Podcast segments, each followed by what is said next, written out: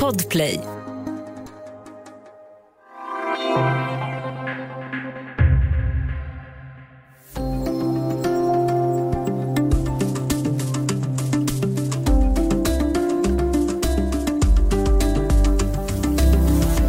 Restriktionerna släpps och Sverige öppnar upp. Även om smittspridningen är fortsatt hög så har vården idag bättre möjligheter och större kunskap i kampen mot coronaviruset.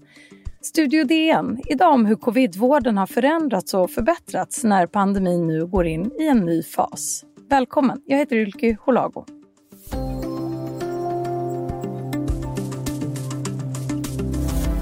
Och med mig idag har jag Anna Bratt, medicinreporter på Dagens Nyheter. Hej! Hej! Vi ska ju prata om hur covidvården har förändrats under de här två åren av pandemi. Men först och främst, eh, restriktionerna hävs ju nu. Hur ser du på det ur ditt perspektiv som medicinreporter? Jag tycker att det är väldigt spännande att se hur det här kommer att påverka smittotalen framöver. Hur kommer människor bete sig? Nu när vi har nått någon slags eh, platå som man tror, vad händer nu? Det tycker jag är det intressanta här nu framöver. Dagens Nyheter har ju under pandemin följt vårdpersonal och en av dem är Karin Hildebrandt, specialistläkare i intensivvård och anestesi, alltså bedövning eller narkos. Vi ska höra vad hon berättade när DN träffade henne i december 2020. Det som var svårt idag är att det är en tidigare frisk, nu väldigt sjuk person där vi båda har problem med syresättning och, och vädra ut koldioxiden och diskuterade hur det bäst låter sig göras.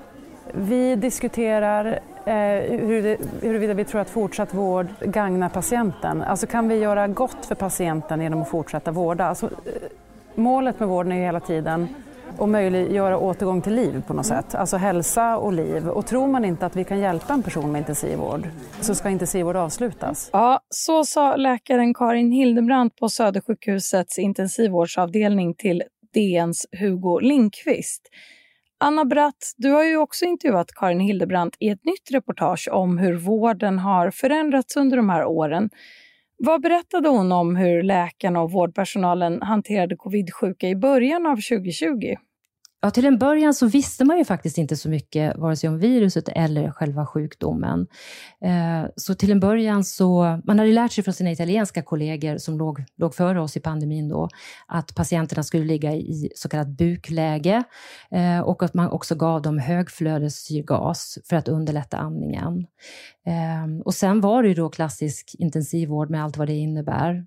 Och efter ett tag så började man också prova malarialäkemedel, för det hade man ju sett tecken på tyckte man då kunde hjälpa. Men det visade sig ganska snabbt, och det var ju faktiskt svenska läkare i Göteborg som upptäckte det, att eh, det gjorde nog mer skada än nytta, så det slutade man ju ganska snabbt med. Så att i början, ja, i början såg det ut ungefär så. Och Vad innebar vården i pandemins tidiga skede för patienterna? Hur såg det ut runt omkring dem på en intensivvårdsavdelning? Ja, man minns ju bilderna från, från tv um, hur det såg ut på de här salarna, där patienterna då låg, till exempel på Södersjukhuset då, där Karin Hildebrand jobbar. Där hade man gjort om operationssalar till eh, vårdsalar då för covidpatienter och då låg patienterna två, tre och tre på de här rummen och hade två sköterskor som, som eh, tog hand om dem. Och sköterskorna var klädda då i, i ehm, eh, full skyddsdräkt, eh, militär andningsmask 90 som den heter, den här militärgröna, eh, där låg patienterna då och eh, hade slangar kopplade till alla, ja, alla kroppsöppningar, dialysmaskiner som pep, larm som gick. Eh, det var nog inte mycket personlig, möjlighet till personlig integritet där på de salarna. Så det var nog en väldigt, väldigt speciell miljö där i början. Och hur mådde patienterna som låg inlagda? Så vissa var ju, låg ju i koma, men ja. de som ändå ja, var vakna? Karin Hillebrand berättade för mig att eh, många dog ju snabbt inne på IVA, för de var så sjuka. Um, så att det var nog en väldigt, eh, väldigt speciell miljö och Karin Hillebrand berättade också för mig att hon nu så efteråt, när hon blickar tillbaka, så inser hon eh, att de nog rätt, rätt ofta faktiskt plågade patienterna förgäves, eller till ingen nytta eller vad man nu ska säga, eh, i sina försök att få patienterna att överleva. Hur då plågade? På vilket sätt? De, försök, de visste väl inte riktigt vilka det var som egentligen hade en chans att överleva intensivvården. Hon uttrycker det så att vi hade ingen spåkula som vi kunde titta i, så vi visste inte vilka som, vilka som hade en rimlig chans. Och då kanske man faktiskt ibland plågade mer än man, än, än man hjälpte.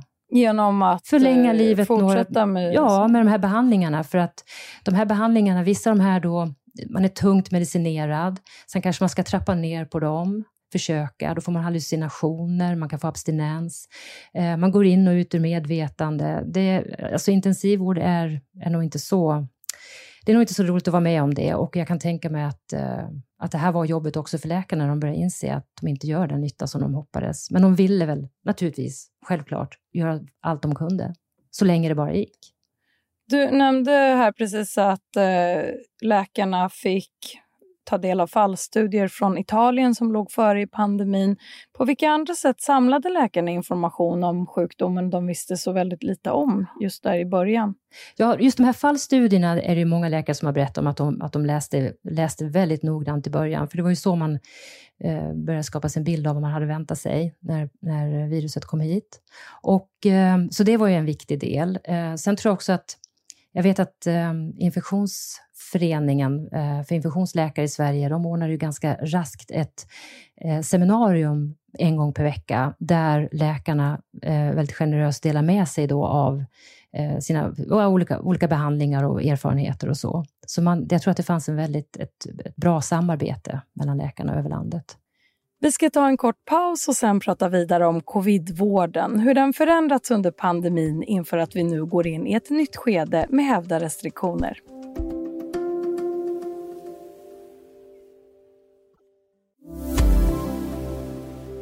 Du lyssnar på Studio DN, idag om covidvården i förändring.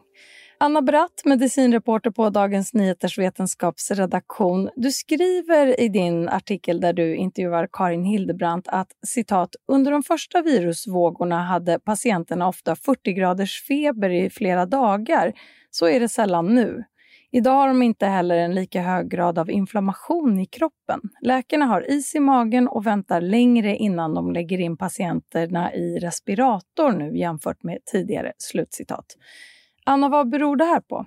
Ja, det är en jättebra fråga och den ställde jag såklart till Karin Hildebrand, IVA-läkaren på Södersjukhuset och hon eh, hon svarade så här att hon vet inte egentligen. Det är väl ingen som vet man vet bara att det finns en rad olika faktorer. Och det kan ju då till exempel vara då, det kan vara vaccinet som har påverkat situationen, de här olika medicinska framstegen, att man nu har nya läkemedel, det är kortison, det är antikroppar, det är eh, ja, helt, helt enkelt flera nya läkemedel. Eller är det eh, den lite mildare omikronvarianten eh, som spelar roll? Det, det, vet man inte. Det är en lång rad faktorer som gör att det ser mer gynnsamt ut idag. Så vilka är det som blir svårt sjuka idag då? Ja, vi har hört det förut, men det är, det är som det är. Det är de ovaccinerade. Eh, och man ser att de, de, som, de som blir svårt sjuka är ju ofta i medelåldern och de saknar faktiskt en bakomliggande sjukdom. Eh, och de är ovaccinerade. Det var den bilden som Karin Hildebrand, hennes erfarenhet från Södersjukhusets eh, intensivvårdsavdelningar. Då. En omtalad patientgrupp inom covidvården är ju de som har diagnostiserats med post-covid. De har ju kanske inte behövt läggas in på sjukhus men har ändå långdragna symptom och men av sjukdomen. Hur har kunskapsläget och vården förändrats för just den gruppen?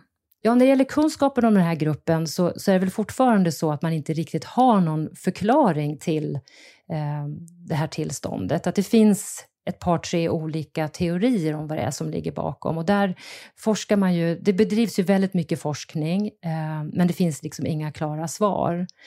Eh, däremot så vet man, eh, vad man vet däremot är att eh, att vaccin faktiskt eh, halverar risken att få postcovid, eller ja, så kallade långdragna besvär. Då, om alltså har, om man har tagit vaccin ja, innan man blir smittad Ja, precis. Om man får en genombrottsinfektion till exempel. Att man då eh, jämfört med om man är ovaccinerad och får sjukdomen, så har man halverad risk för långdragna besvär, vilket ytterligare är då ett skäl till att det är bra att vaccinera sig.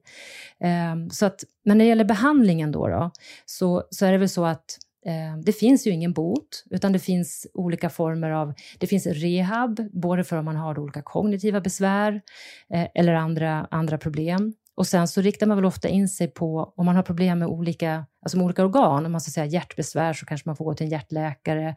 Tappar man lukt och smak, vilket är lite mer ovanligt nu med omikron, men gör man det så finns det ju speciella, speciella eh, lukt och smakskolor, eller vad man ska kalla det för, för träning rättare sagt, för det, för att få tillbaka lukt och smak.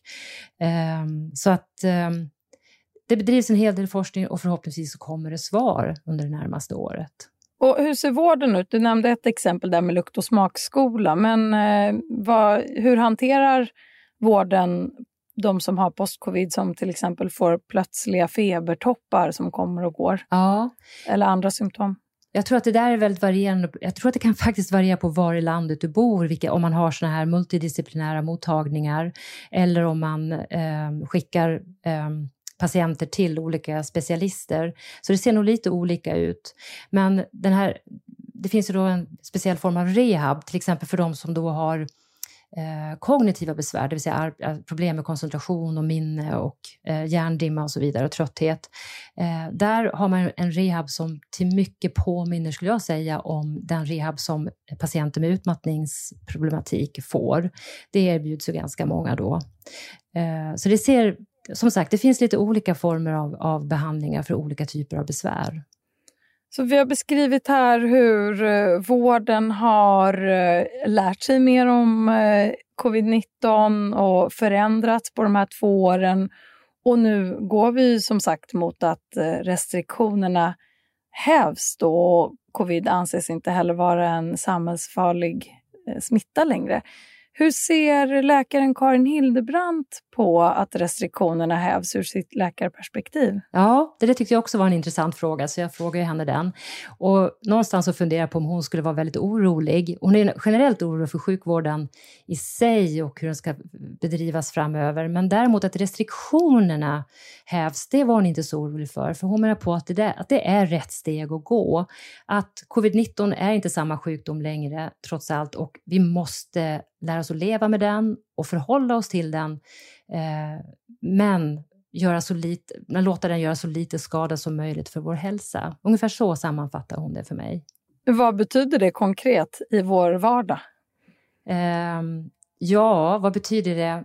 Hur ska vi förhålla oss och leva med Ja, jag kan ju inte svara för vad Karin Hildebrand eh, tänker och tycker om det, för det har jag inte frågat henne rakt ut. Men jag, jag, kan ju tänka mig att det handlar mycket om att, att man bör vaccinera sig och att man bör så länge smittspridningen är fortsatt hög så bör man nog eh, fortsätta att visa hänsyn till sköra grupper och hålla lite avstånd och sådär. Ändå försöka vara, vara försiktig eh, tills vidare.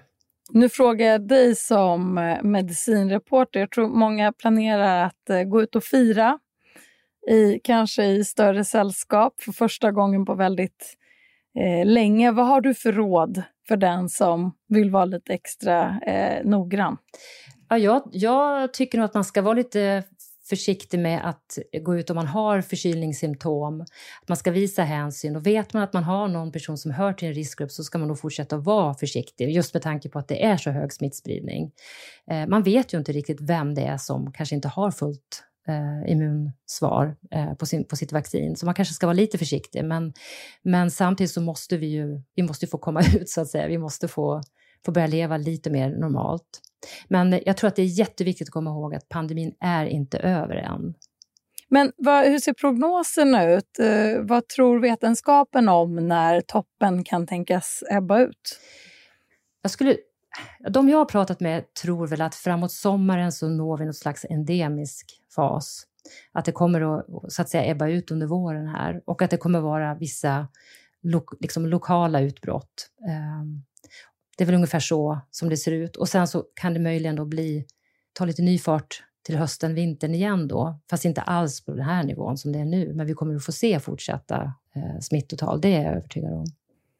Så Anna, avslutningsvis, eh, vilka utmaningar finns kvar för vården och medicinområdet som du och vetenskapsredaktionen på DN kommer att fortsätta hålla extra koll på framöver?